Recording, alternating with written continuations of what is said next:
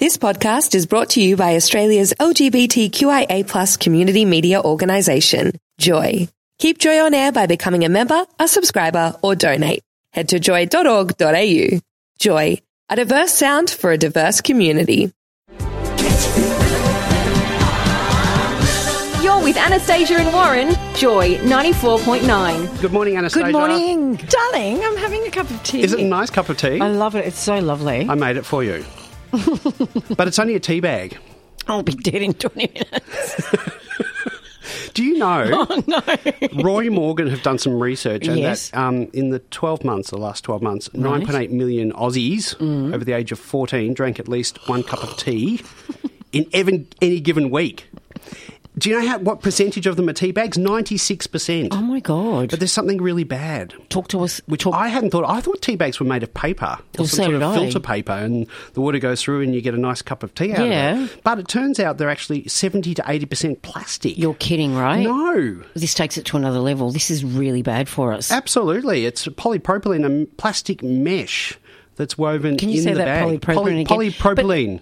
wow. What is that? I had no idea. I That thought is shocking. I thought you could compost them and and throw them in the garden, but they contain plastic. It's really annoying. Um, that's shocking, actually. I'm sorry I'm slurping, but it's reminding me of my mum. She said when she has um, a cup of tea, that's what she does. She slurps really loud. It's probably her way of getting attention, which I'm probably trying to do now. What about soup? hijacking Do you your slurp segment. soup? Look, I don't like slurps at all. I get really, really agitated when people slurp around me. What about chewing sounds? Oh my god, I want to kill. Did you rise this morning before you turned up to, to work, darling? I did rise. Yeah. What well, do you mean? know did what I mean by that rise? because you were extra perky this morning. And I What are thought, you talking about? Well, I'm asking you if you pleasure yourself in the morning before you come to work because it's a very natural thing to do, my darling. And we made an agreement about being vulnerable and honest to each other about um, these things. Oh, Are you asking? well, me? I'm asking you: do- Did you make love to yourself this morning? No, I didn't this morning. No, but do It doesn't you- mean that I don't. No, no. Well, that's what I'm asking you. Do you, and how often do you do it? Do you? How often do Yeah. you do it? Of course, I do, darling. Well, actually, it's You really. don't get this complexion without a bit of It does pleasure. give you a bit of a It's not a glow, doesn't family it? pizza I'm having. You know what I do mean? you do it before sleep or after sleep? Mm. I have it all- anytime I can get. I'm in love with myself, darling, and I think that's the most important thing. well, it's interesting Right. that you say this, Yes. particularly for men. I don't know about the, the, the female stats, Right. Oh. but researchers from Harvard University have released a study that suggests men who climax 21 times or more per month, 21 month. times, may have their chances of prostate, prostate cancer slashed by up to a third. Now, this would be a very aw- awkward conversation to have with my father. It would be, wouldn't it? Because at, at that age. So I'll tell you one thing. I don't think I'll be getting it. It's okay, so you do. Oh, that- oh, look, that's very healthy. It's currently I'm glad. unconfirmed why, but some scientists believe a successful orgasm may flush out cancer-determining toxins that build up in the prostate. It kind of makes sense because you're releasing energy. I'm just having this thought of a Greek conversation with my 78 year old um, father. Dad, you need to pleasure yourself. I think you should have it. I'm gonna It's do it. important for health. But I'm you're not calling him straight up as a you're, show. you're not just releasing. Hey, ten- Papa! you're not just releasing tension. Yeah, lots of things. Exactly.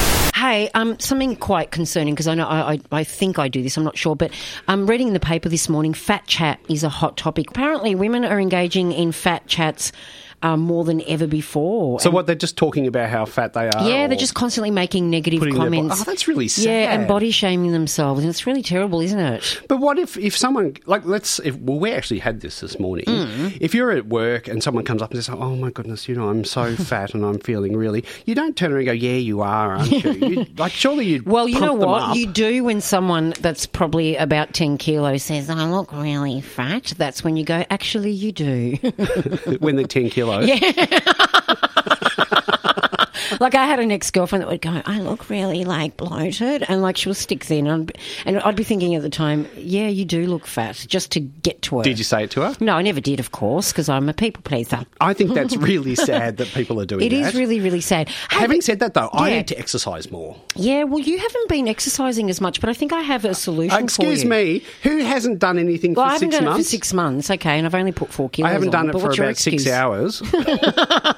No, but you know what? There is a new thing at the moment. It's a ditch gym or road run for a museum workout. Apparently, this week in the city's first beer yoga session um, was held here in Melbourne, and it's guided by an instructor. And you have there's guests made all of the right moves while sipping gluten friendly beer, pale ale. So- you get to have a beer while you uh, stretch those uh, limbs. Maybe it makes you stretch more or something. 'cause you're yeah, more relaxed. it's a great. But you wouldn't lose weight. Well, you might. How do you know, Yeah, because buddy? you'd be drinking, you'd be putting in the calories as you expend them.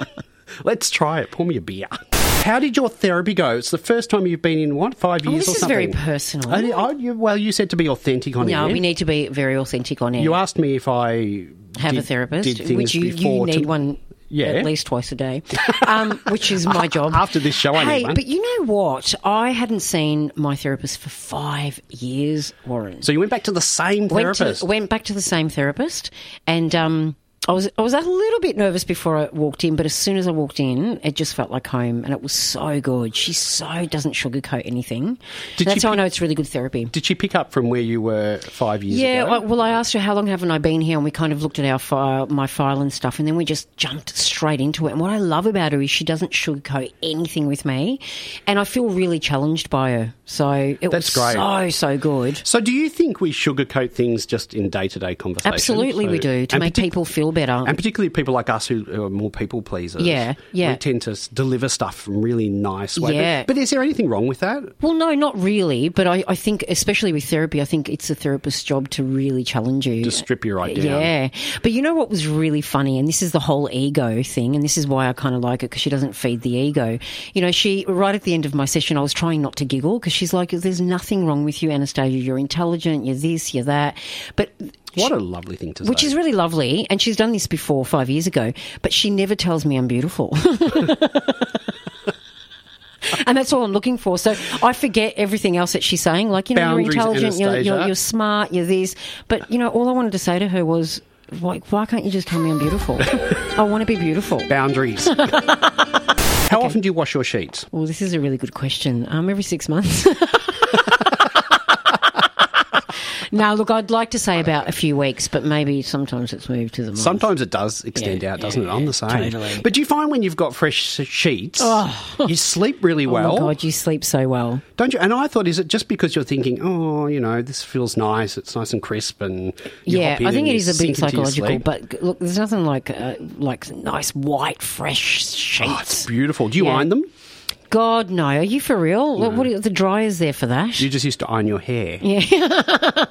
well, a leading microbiologist has urged people to wash their sheets, pillowcases once a week to avoid illness. Mm. Oh, tell him to once, relax. Once a week. Relax, mate. Um, it's from New York University and claims that mi- the microscopic life can build up over time within bedclothes and eventually make people sick. right. In fact, up to two weeks of build-up is enough to leave you with a scratchy throat. Do you get scratchy throats or anything like that? Not from my bed sheets. no. So apparently, once a week is the best. so wash time. your sheets. You visited cemeteries I have before, yeah. just out of curiosity. Um, once w- for a Buddhist little thing retreat that I did for about two weeks, we had to go to the cemetery every day, and um, I did a lot in Greece when I was staying with my auntie. We'd visit her son at the cemetery, which was this beautiful cemetery overlooking the sea. It was amazing. I think it's fascinating to go in and see the history of what's what's happened in an area yeah, when you when you're traveling. So, do you hang out cemeteries a lot? Do I you? don't hang out there a lot, but it's interesting. I think they're called taff, taffophites or s- taffophiles or something Right. like that. They're known as gravers. Yeah. And they're the people who pour over inscriptions and gravestones in the history of the dead. Oh, but the top right. five cemeteries Yep. have been listed in the world, and one is Highgate in London, um, another one in Paris, uh, one in California, one in France, but also one in northwest Victoria in Stuart Mill. Oh my god! I don't know where that is, but it's it's number three. Oh, we go hang out let's- sometime? Get a do bottle of live- wine and just hang out? We should do a broadcast on it. It's in. The, it's the third most popular s- cemetery to visit Yeah. Wow. in the world, apparently. They are really beautiful, though. Do you vi- now? You, you've lost someone very dear to you. um, Yes. your, your brother. Do you visit him on a regular I basis? do. I or- go a few times a year Yep. down there, um, Yep. and just yeah, it's a nice place just to reflect and contemplate. But when I was a kid, we Hmm. went to this town in Gippsland, and you may have heard of it, Walhalla, and there's a s- it was an old gold town, and it's almost deserted now, just a few there. But um, there's an interesting uh, cemetery there with Hmm. lots of uh, graves and, and nice inscriptions on them, and one of them's got a curse on the grave. A curse on the. Go- oh my God, is it green? And I remember reading it as a kid and, and, and, and panicking. Do Greeks do curses, do we they? curse all the time. This is what it I'm says. cursing you right now. it says it's from James Mitchell. He, James died falling down a mine shaft, unfortunately. Oh, sorry, Many James. years ago. Um, but on top of his grave, it says, "Oh, let my sudden doom a warning be to all. Here, while though bend death over my tomb, though may as quickly fall." How scary is that? That's insane. I remember being in primary school and reading that and running to my parents screaming. yeah, it's making me think what I'd want on my tombstone. I'll have a little think about it. What I want written. You could put joy. Anastasia and Warren, Joy 94.9. Thanks for listening to another Joy podcast brought to you by Australia's LGBTQIA plus community media organisation, Joy. Help us keep Joy on air. Head to joy.org.au. Joy, a diverse sound for a diverse community.